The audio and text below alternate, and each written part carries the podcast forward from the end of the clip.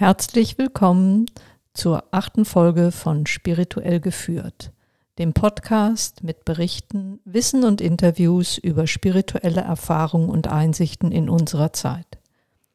Mein Name ist Martina Violetta Jung und heute geht es darum, wie wir unsere wankende Welt im Chaos besser verstehen und welche spirituellen Mittel wir haben, daraus Sinnvolleres zu gestalten. Es beginnt mit der eigenen Standortbestimmung.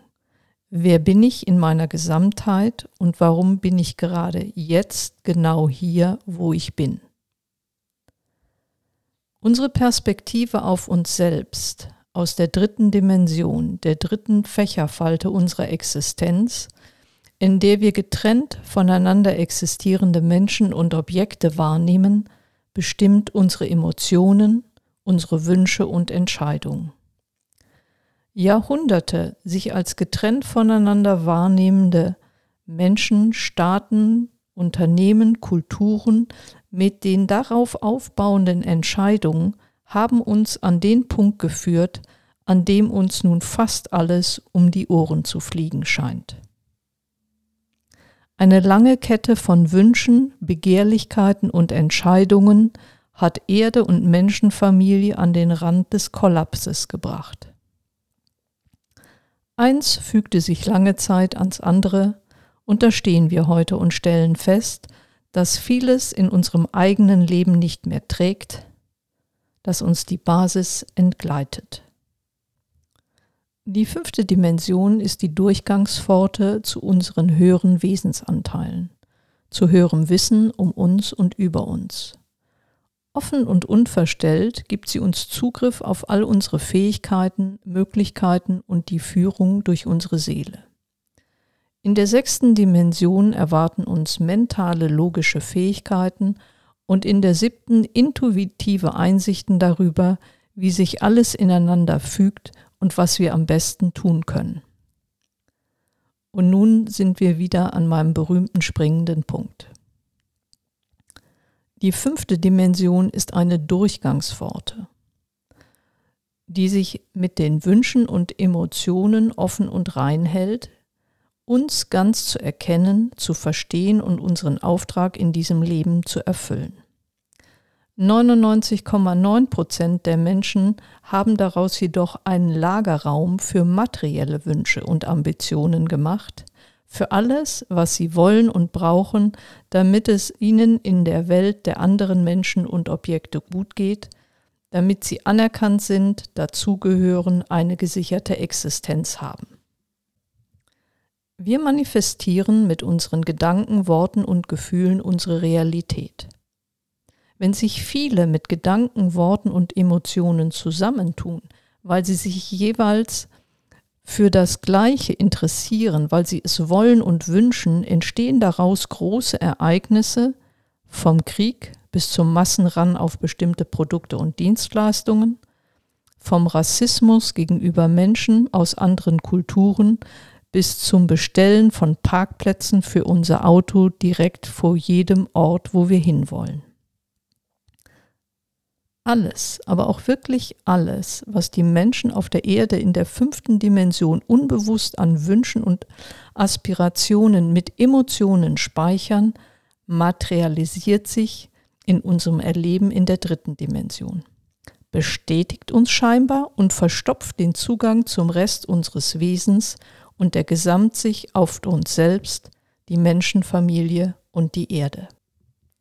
So ziemlich alles um uns herum fliegt uns gerade um die Ohren, weil diese fünfte Dimension general gesäubert wird. Aus dem Kosmos strömen Energien ein, die die fünfte Dimension von allem Wunschmüll säubern. Viele von ihnen empfinden das unbewusst, haben Schmerzen, fühlen sich müde oder schwindelig. Das Magnetfeld der Erde ändert sich, messbar durch die Wissenschaft, und damit auch die Frequenzen unserer Umgebung, unseres Miteinanders, unseres Körpers. Alle Frequenzen schwingen messbar durch die Wissenschaft höher. Viele von ihnen wissen oder haben zumindest davon gehört, dass die Erde und alles, was auf ihr lebt, gerade von der dritten in die fünfte Dimension übergeht.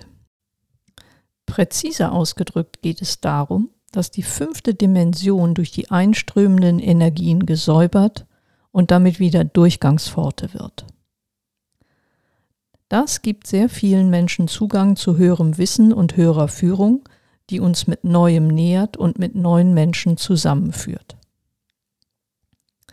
In unserem Erleben hat das die Konsequenz, dass unseren materiellen Wünschen und Vorstellungen von der Welt die Blaupause in der fünften Dimension entzogen wird.